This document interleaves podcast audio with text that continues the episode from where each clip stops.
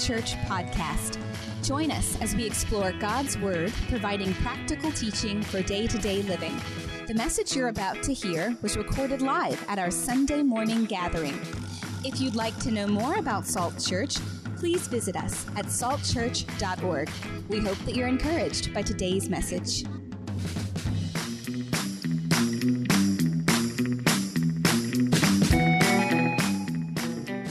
Um, I always look forward to the opportunity to get to preach God's word.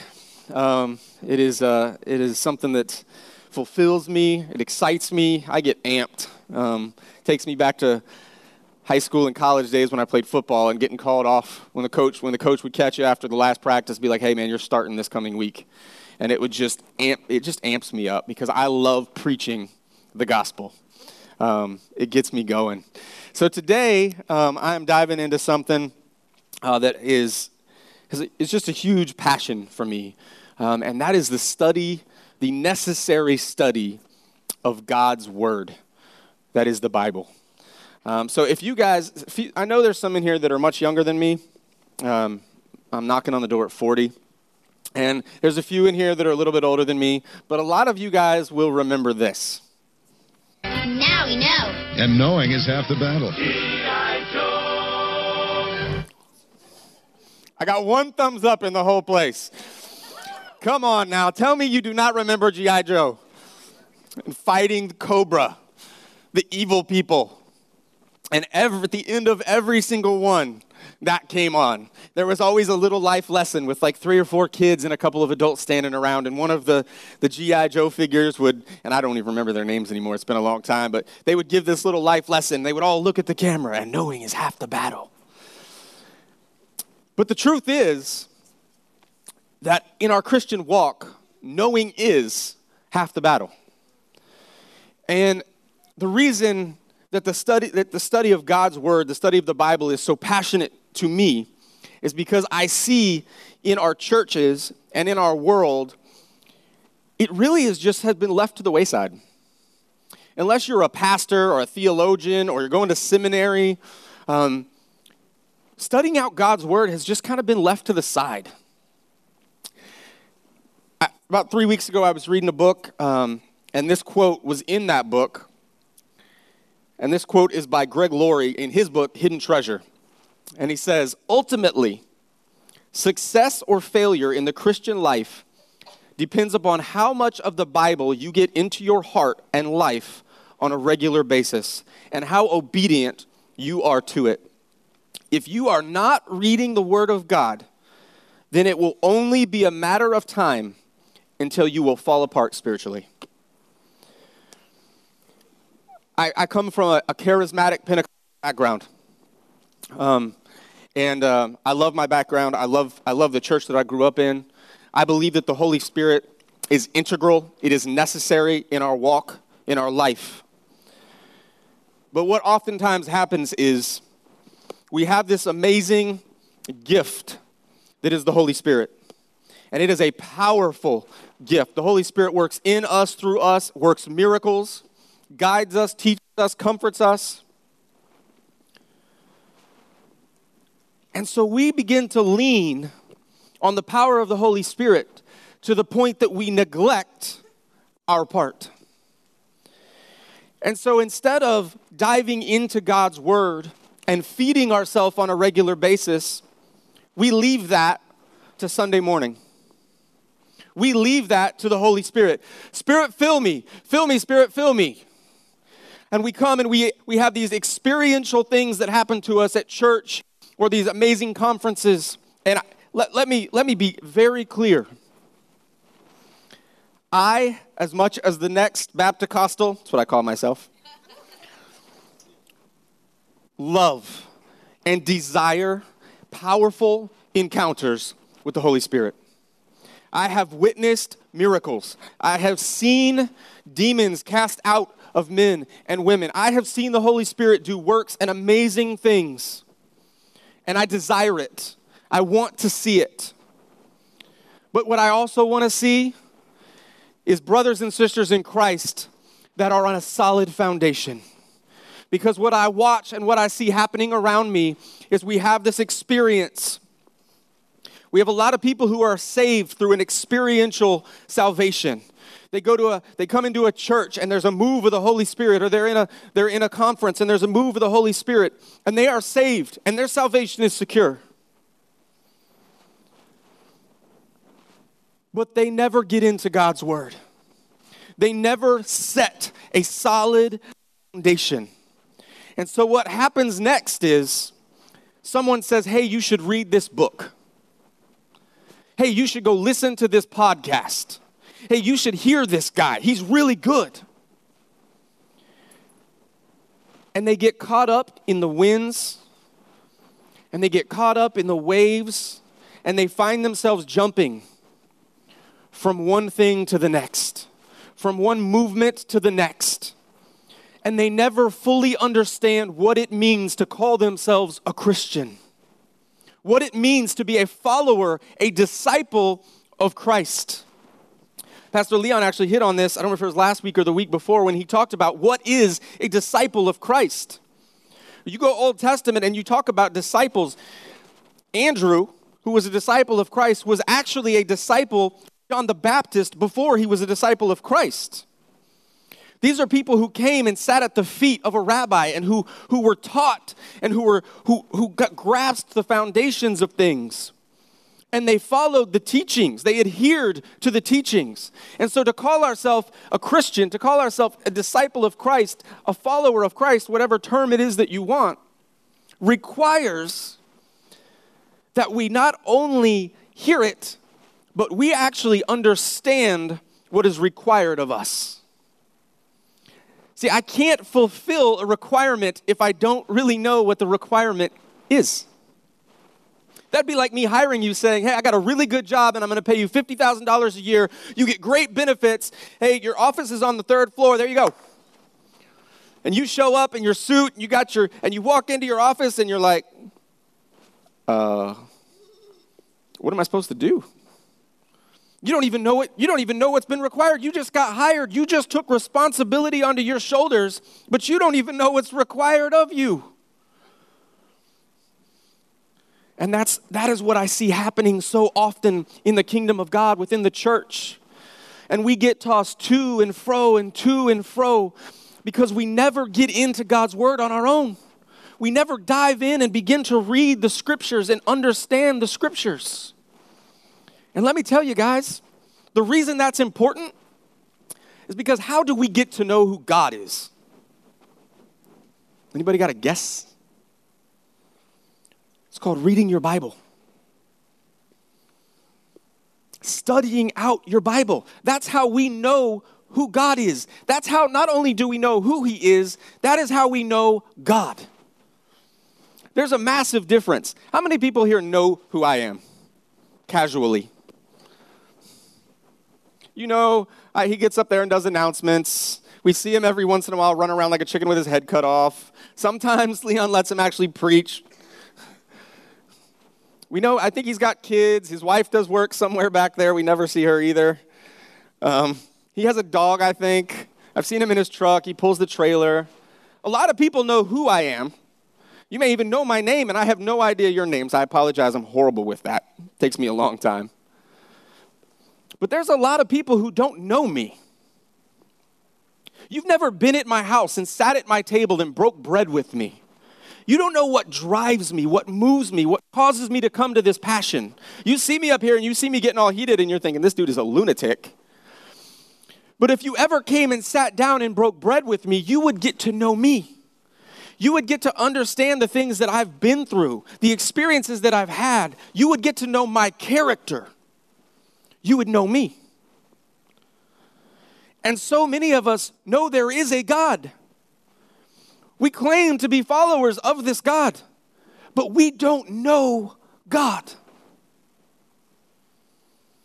We come to church and we listen to preachers and we take what they have to say as gospel.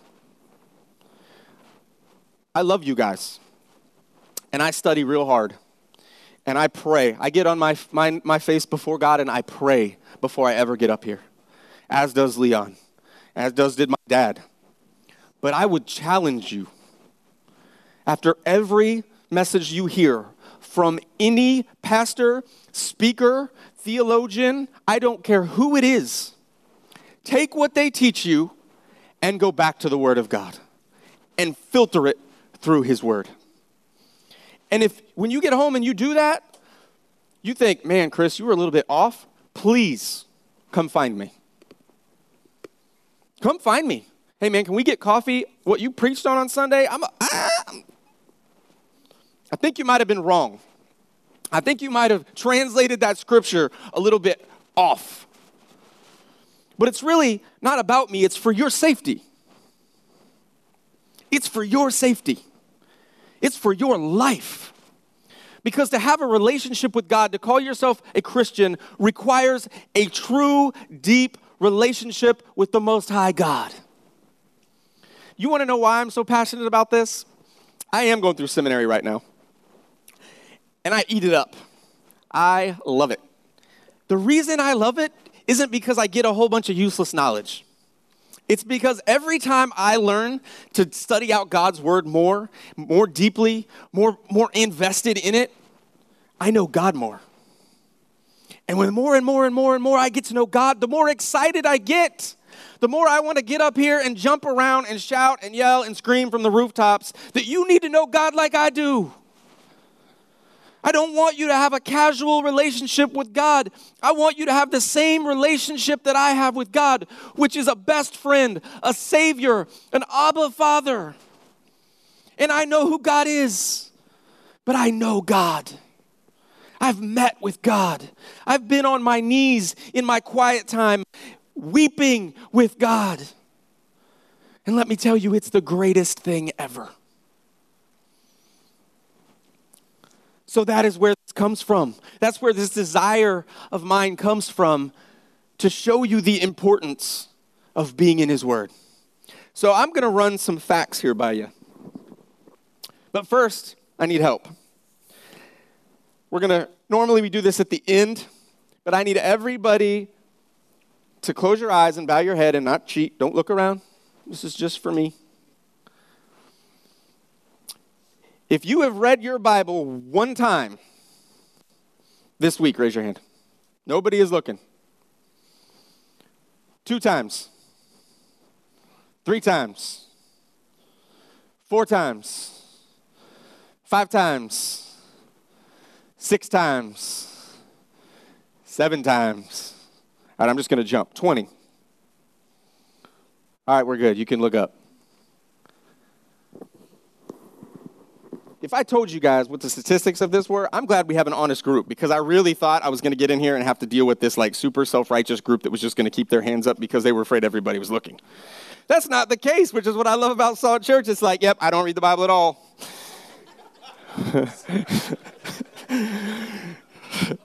Praise Jesus, that's why we're here. no, but I, am honestly, I'm, I am grateful for your honesty that once we got past about four times of reading the Bible, most of the hands dropped off. There was a few that were still here at seven, a couple here at eight, nine, and 10, and one or two at 20. But for the most part, it's just real casual. So let me lead, read these statistics to you. Hey, Matt, can I get the wireless mic? This thing's driving me up a wall. The average person has five social media accounts and spends an hour and 40 minutes a day browsing these networks. A day. An hour and 40 minutes a day. Multiply that times a week. I'm not real great at math. Somewhere around 12 hours. Somewhere in there. Maybe 11, 12 hours a week on your social media page. This doesn't include TV. The older we get, the more TV we watch. And the average American watches more than five hours of TV every day. All right, this is better. So let's put that together. The average American watches five hours of TV and an hour and 40 minutes on their social media pages. That is six hours and 40 minutes. This was done six years ago. Anybody want to hear, want to guess what's happened in six years? I didn't. I read this and I said, I'm not even going to go find the new ones because I don't need to. That's bad enough. Six hours and 40 minutes a day is for the average American. Now, I understand that includes a lot of people who binge on TV and binge on social media. But, guys, that's an average. So let's be real conservative and we'll say three and a half hours a day, Christians, good Christian people, spend on social media and TV. How many days, how many hours are we awake in a day on average? Somebody give me 16. How many of that spent at work? Eight. If you're lucky, if you're Grady, it's like 12, 13, 14. He showed up to pick up his daughter at my house like 8:30 the other night. He's like, I just got off work. It's like, oh. And I know that he's not like, that's not way out of the ordinary. I know people who do 12, 13 hour days every day, six and seven days a week. So, of your 16 hour day, you're at work 13, you know, we'll say 10 is average. So, you got 16 left. Six left, I'm sorry. Woo! This is how the cold affects me. And you spend, of that six, three and a half, and we're being really conservative here, looking at your phone, looking at your computer, and staring at your TV. Now, if you're single, still leaves you with two and a half hours. if you have a family, I'm hoping that you're spending some of that time with your wife and kids, which probably leaves somewhere in the area of negative one to two hours for God. Right? He's only going to get that if lightning strikes the cable box on your house and you have no cable for four days. Now we can binge. Oh, wait, no. No, because we have our TV on our phone we can watch Netflix and binge all the Netflix that since our TV is out. So, no, we're still there. So, here is God, who's supposed to be our premier relationship. He's supposed to be our covering, right? He, he's supposed to be the top priority in our life. And yet, how much time do we give to Him? 45 minutes on Sunday. Hour, hour and a half maybe. See, I didn't share all the statistics with you because part of the other statistics that I got that I'm not going to read verbatim was churched people. And it was how much time per sitting they spent in God's Word. 60 to 70% said anytime they picked up the Bible, it was somewhere between 10 and 15 minutes. So when we look at our study, and we think that the average person in here read the Bible maybe twice this week, three times, if we get rid of our outliers. And they spend 15 to 20 minutes if we give them some grace. That means the average person of us in this room is giving God somewhere around 40 minutes a week. How do you think your wife would feel about that, guys?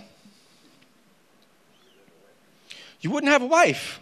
Some, someone answered that, and I would agree. You, you might for a little while, but guess what? You're not going to have one for long. I know that if you're dating, no way in the world is your girlfriend going to be cool with that. Uh uh-uh. uh And if you're not giving that amount of time to your kids, your kids are going to be in trouble. And yet we expect to walk around and live blessed lives, guided by the Holy Spirit, walking in power and authority and might. It's cool, God. I'll see you Wednesday for 15 minutes. Can, can I fit you, if I can fit you in? The truth is, guys, we don't know God. Most, most Christians who call themselves disciples of Christ don't know God. they have this abstract idea of who he is based on what other people have told them. There's something wrong with that. Trying to keep this lighthearted, so I got a couple quick stories for you. And then I'm just going to dive in and pound you with scripture. So enjoy this. Quick story. The new minister was asked to teach a boys' class in the absence of the regular teacher. He decided to see what they knew, so he asked, Who knocked down the walls of Jericho? All the boys denied having done it, and the preacher was appalled by their ignorance. At the next deacons' meeting, he told the experience. Not one of them knows who knocked down the walls of Jericho, he lamented. The group was silent until finally one seasoned veteran spoke up. Preacher, this appears to be bothering you a lot. But I've known all these boys since they were born, and they're good boys. If they said they didn't know, I believe them. Let's just take some of the money out of the repair and maintenance fund. Let's fix the walls of Jericho and let's let it go at that.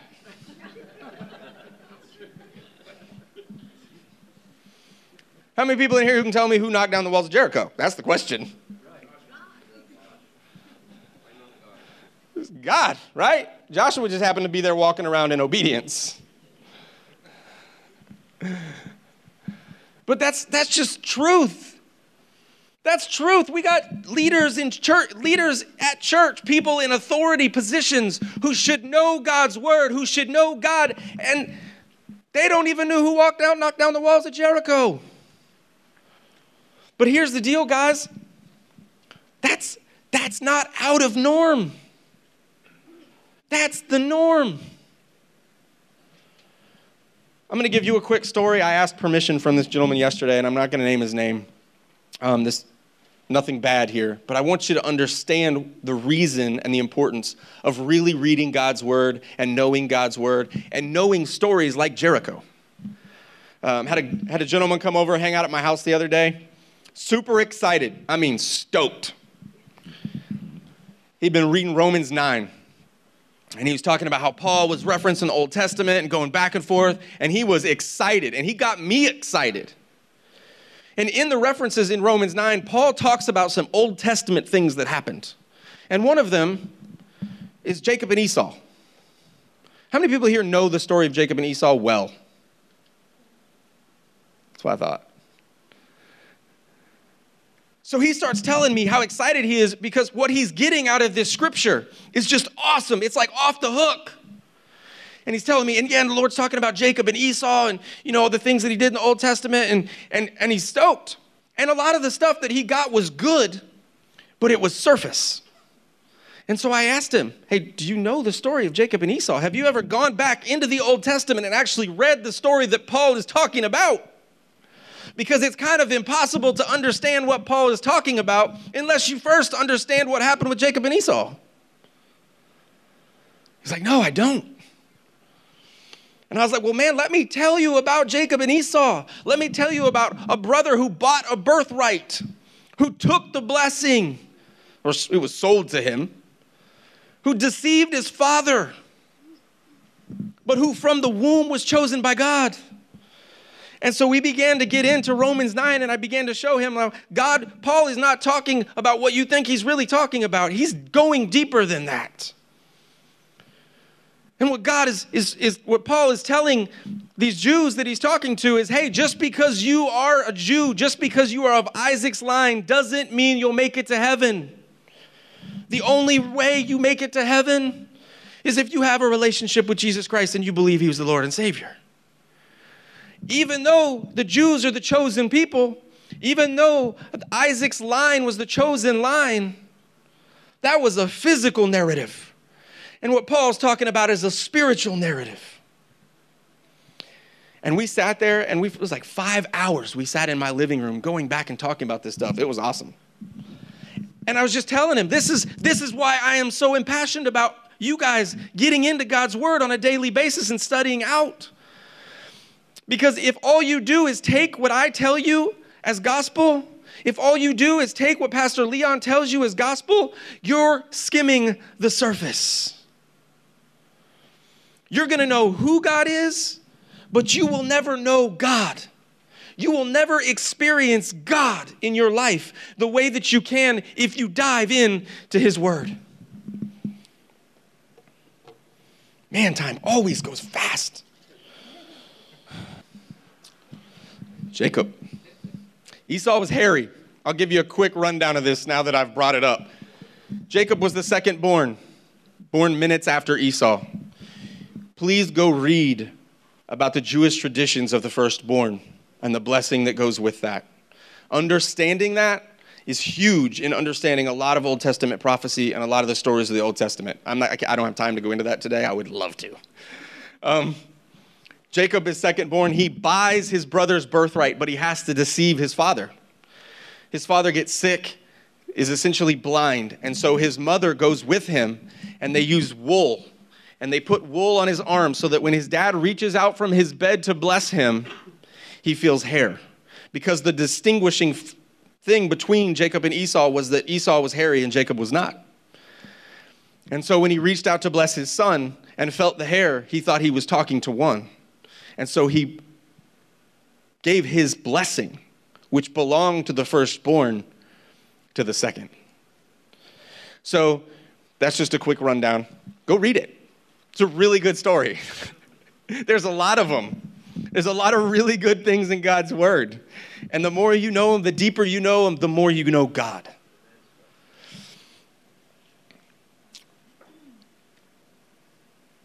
And I, I, I getting looks from people like, I get it, I get it, it's a book. No, it's not a book. I could name off a whole bunch of books. Knowing God by J.I. Packer, that's a book.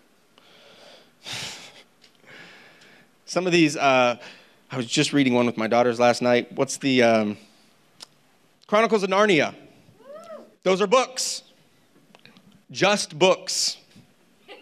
Good books, but just books. Harry Potter, evidently those are good books, never read them, but I hear they're great books. They're just books. They are only worth the paper they're printed on. The Bible is much more than just a book. Let's talk about the Bible. What is God's Word? First of all, God's Word is perfect. The Bible is infallible. That means it is unfailing in its purpose. It is inerrant. There are no errors in God's word. Guess what, guys? I know you're going to hear from all sorts of people who want to decry God's word and, and oppose God's word, and they'll tell you there's all sorts of crazy stuff. Let me help you out with this. In the totality of the Bible, it is perfect. And the reason that I know it's perfect is because of who authored it God. It is a God breathed book. That is God. The Bible is God. That is how we know Him. That is how we know His character, His promises. That is how we know our God.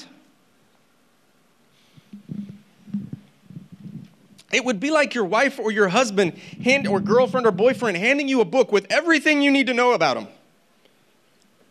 And you going, that's cool, I'll get to that later.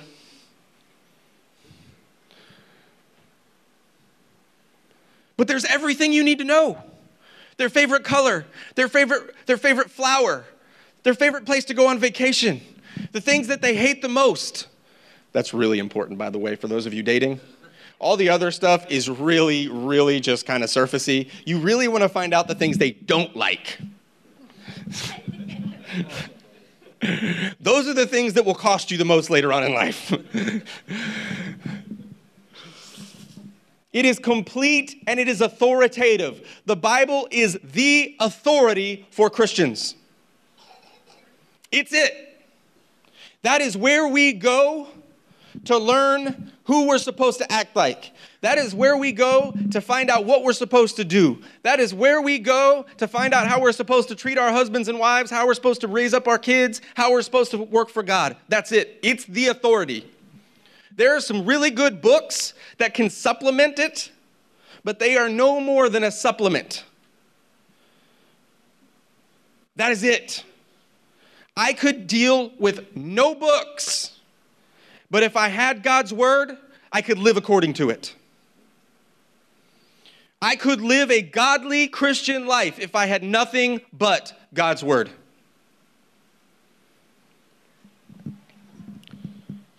It is alive. That's an important distinction for us compared to our other religious groups.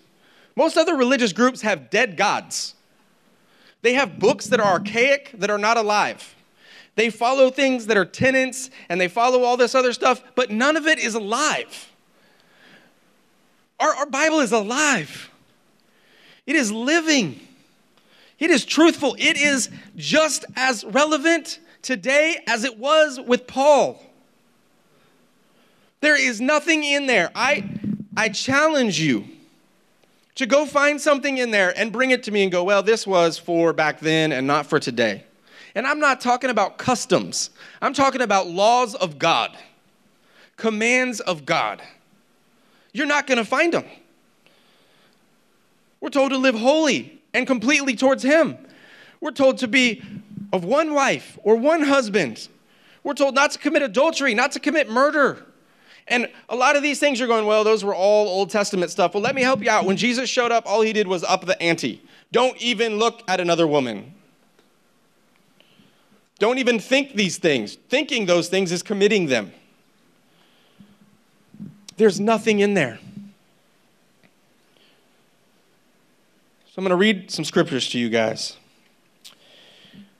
The first one is this 2 Timothy 3 16 through 17. All scripture is breathed out by God and profitable for teaching, for reproof, for correction, and for training in righteousness, that the man of God may be completely equipped for all or every good thing.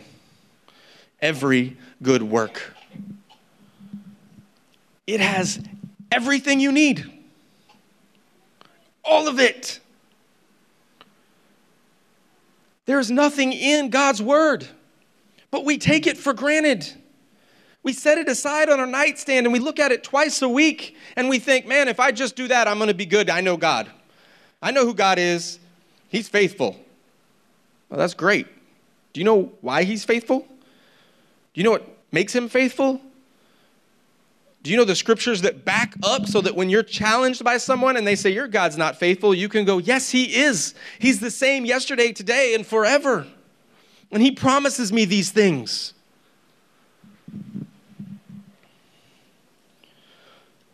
Hebrews 4:12 for the word of God is living and active, sharper. I love this. This is this right here is like makes me want to pull my Bible out and go slash demons. For the word of God is living and active, sharper than any two-edged sword, piercing to the division of the soul and spirit of joints and marrow and discerning the thoughts and intentions of the heart. You want to know where your heart really is at? Go read God's word. It will challenge you. You think I'm good, I got this, I'm holy, I've arrived. Raise your hand if you think that. Okay, we're gonna meet behind the curtains afterwards. Seth and I have some laying of hands to do. Um, every time I get in God's word, I'm challenged. Every time I open up His Word and I start to read, it pierces my heart. And God says, You're not right yet, son. I have work to do in you, son. That anger that you showed last week, that's not right. The way you responded to your wife or your children or to your brother in Christ on Sunday because he didn't put a curtain up right, that's not right. Every time I get in God's word, it pierces me to my very soul and then challenges me. But here's the beauty of it it's not just some disciplinarian book that wants to come down hard on you. Then we can go back to Second Timothy. No, it challenges you, it pierces you, it shows you what you're doing wrong, and then it upgirds you, and it lifts you up, and it encourages you, and it gives you what you need to walk out the life that God's called you to. But it is entirely impossible to do if you don't know God. And you can't know God if you're not reading His Word. I think one of the big reasons that we're like this as a society and especially as a church is because we take the Bible for granted. Who here reads the Bible on some sort of electronic device? Raise your hand. I do. No shame. Who here reads from an actual like leather-bound book? That's encouraging. I'm glad to see that. because I don't think that that's normal statistics. How many actually read from that leather bound book, or how many use that as a book stop at the end of? No, I'm just kidding. kind of. But here's the deal the book of Isaiah, in order for, for Old Testament, in order for the Jews to be able to read these books from, from the Old Testament, when the scribes were redoing these things, it would take five days. Five whole days, sun up, sundown, sun up, sundown, sun up, sundown. You get the point. Five days to copy the book of Isaiah. But for us, it's like, hey, I feel like reading Isaiah. Select all, paste, or better yet, hey, I'm just going to plug my phone into the car and hit play, and I'm going to listen to it while I drive through Hampton Roads traffic. We don't grasp the, the importance of it. These people, it was so important to them that they would spend days copying it word for word. Can you imagine that being your job? Here's one copy, and you're copying it word for word. So that that copy of the, of the Old Testament could then be distributed so people could read it. It was that important to them. For us, it's just another app. Man, you walk into a Christian bookstore, it's like walking into Baskin Robbins for Bibles. Let's see, I want a leather bound pink, purple, and white with my name in um, shiny, you know, glittery stuff across the front. Um, and I'm going to put some neat little scriptures down here in the bottom dedicating this Bible to myself. And now let's see, which one of the versions do I want to use? Oh man, there's just so many to choose from. We get it's so easy. It's so accessible for us that for us it's just another book. If you have iTunes like I do or, or an iPhone and you have iBook, I've got like eight versions of the Bible in my iBooks right next to all these other books that I read. It just looks right in line with all the rest of the books. It should be like eight times the size of all the other books. And every time you open up iBooks, it should like an alarm should go off. Read me, read me, read me, read me. And then maybe for a second that you would put down the Chronicles of Narnia and actually read the scriptures that inspired the Chronicles of Narnia, the Bible. How about that? We don't have to read a book and try to guess what the Bible was saying we can actually read it and know. That's legit, guys. I talk to people all the time. Oh, I read this really good book, and it really showed me a new view on the Bible. Well, have you ever read any of those portions of the Bible that that book gave you a new view on? Well, no, I haven't really studied that out, but now he did a really good job. My question every time, it's the same I'll ask you today, is how do you know if he did a really good job if you've never read it to begin with?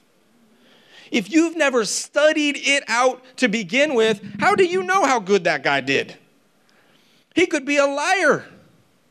He could be a total fraud. But you would have no idea.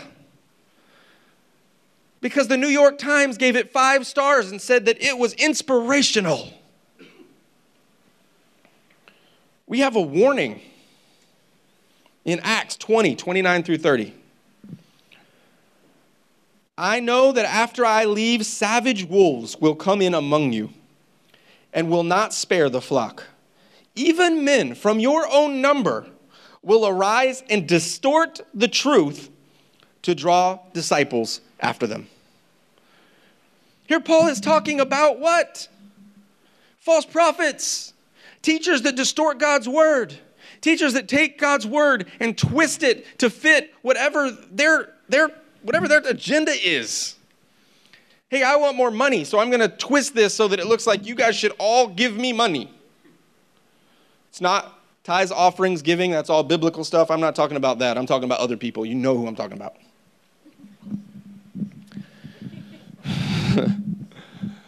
we distort it. We distort it for political things. I, I, I've read the Bible a couple times now. I can't find Republican or Democrat, either one in there anywhere. Neither one of them. I know I just offended some people. One of my best friends who was in the hospital last night with surgery, I've offended him a lot with that statement, so I'm used to it. But guys, it's just so important. It is so important. God's word is protective. It talked about being as, sharp as a two edged sword, like it is the sword of the Spirit. T- I talked about that a few weeks ago. The armor of God. The sword of the Spirit is God's word. That is how we defend ourselves. That is how we attack the enemy when he comes in. If you don't know God's word, it's like running into battle without a sword. That's not a fair fight. You've just handed it to the enemy. You've got to know God's word. You've got to dive into scripture and understand what he's saying so you can use it to protect yourself.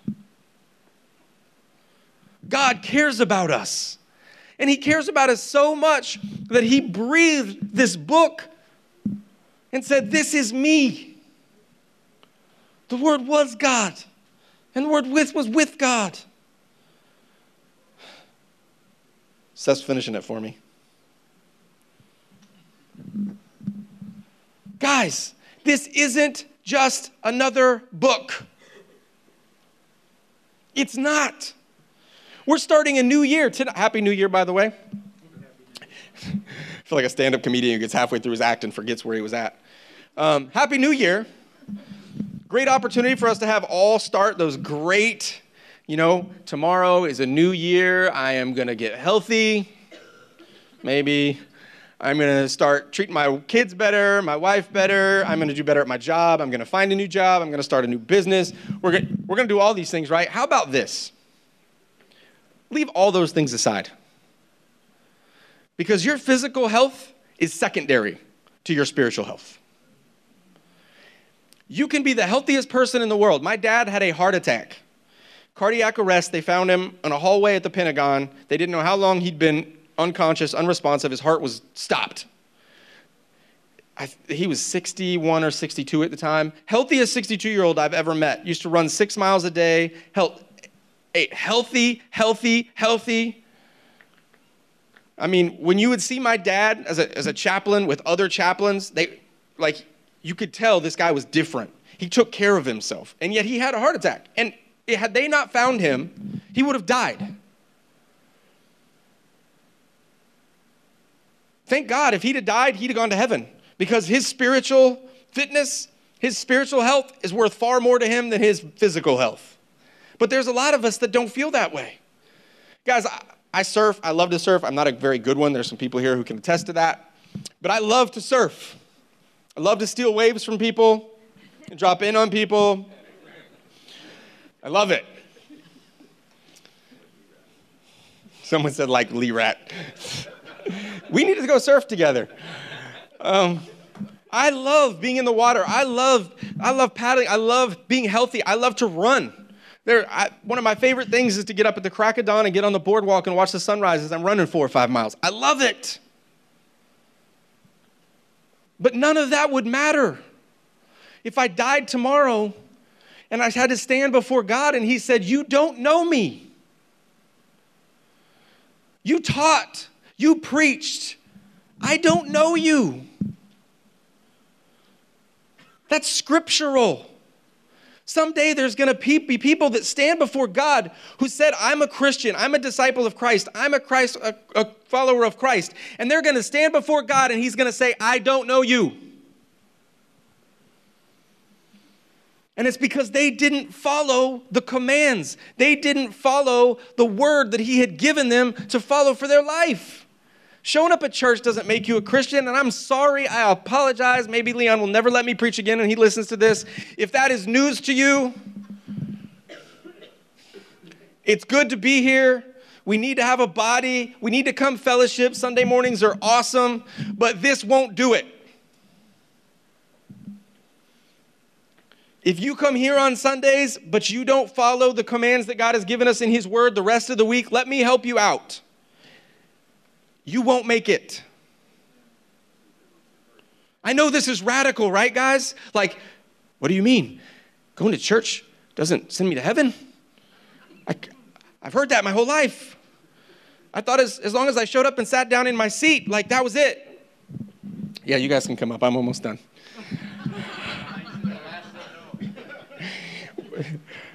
Where I come from, as a, when, you're a, when you're a Baptist or Pentecostal or charismatic preacher, you have three closings. So you'll say in closing, then you say in closing again, and it's the third in closing when the worship team comes to join you.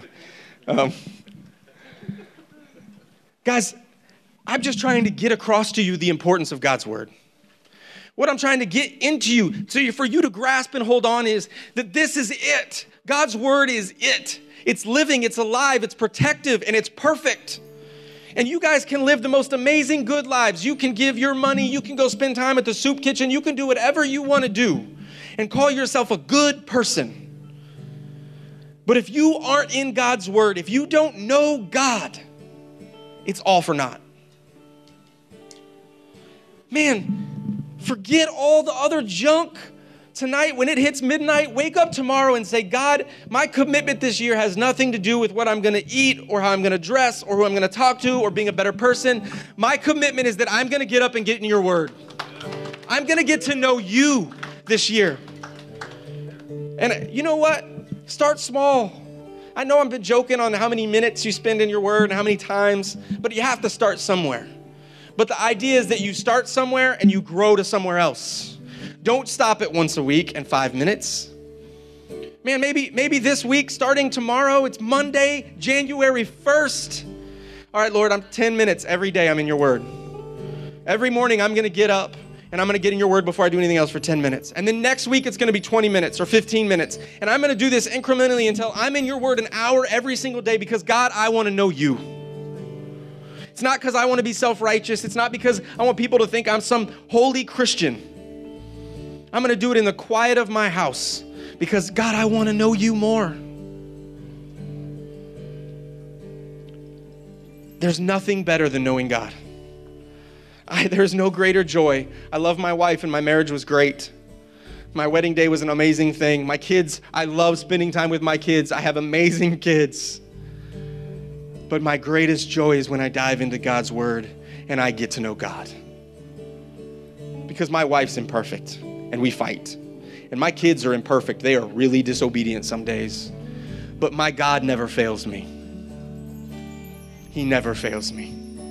So, guys, please, I know I was kind of all over the place. It's because I'm so passionate about this. I just want you guys to get it and grasp it, man. Get His word, get in. Know God like I know Him. Have Him as your best friend, your Abba Father. Know God. Don't just show up at church. Amen. Let's pray and then we'll stand up and worship with these guys. Lord,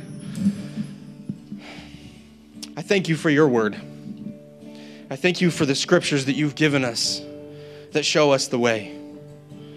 Lord, that challenge us, that equip us, that prepare us, Lord.